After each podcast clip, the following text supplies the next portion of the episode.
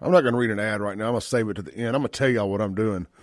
I'm replying to somebody in the comments on Facebook. So, you know, I've kind of talked about this a little bit. There's a guy that is is caping up for Jackson. And he's going around and he's cleaning Jackson up. He's cleaning up the interstates. He's doing all this stuff. And hey, to each his own. I think you're wasting your time. And the more you clean up after this trash, I didn't say clean up the trash. I said clean up after the trash, this trash, the more they're just going to do it. When you they got to be taught a lesson. And if they're not, the city should at minimum be doing, you know, its job. Anyway, WLBT is giving this dude his flowers.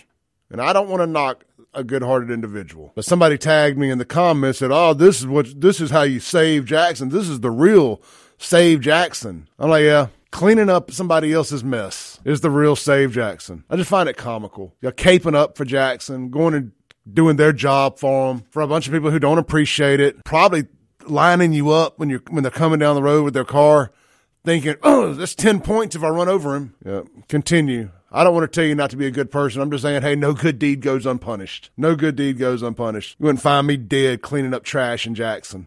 I wouldn't mind taking some out, but we ain't still talking about the same kind of trash. That's what they want. That's this Democrat mentality. We're well beyond cleaning up other people's mess. That ain't the mess I want to clean up. That ain't the mess I want to. That ain't how you save Jackson. Cleaning up some trash off the side of the road albeit it's a great gesture. And I want to be very careful here not to belittle a good hearted individual doing what he thinks is the right thing.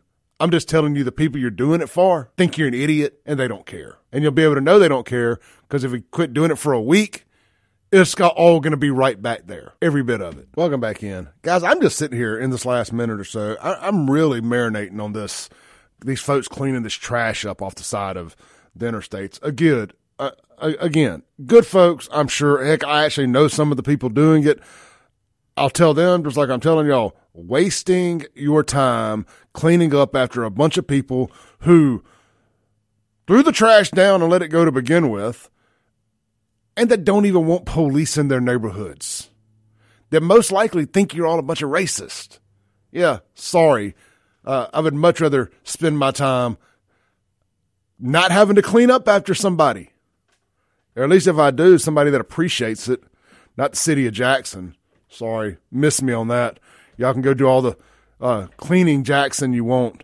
I'm gonna do it um, my way, and that is holding them accountable, mocking and memeing them to no end. We've passed the point of being kind and nice and all of that.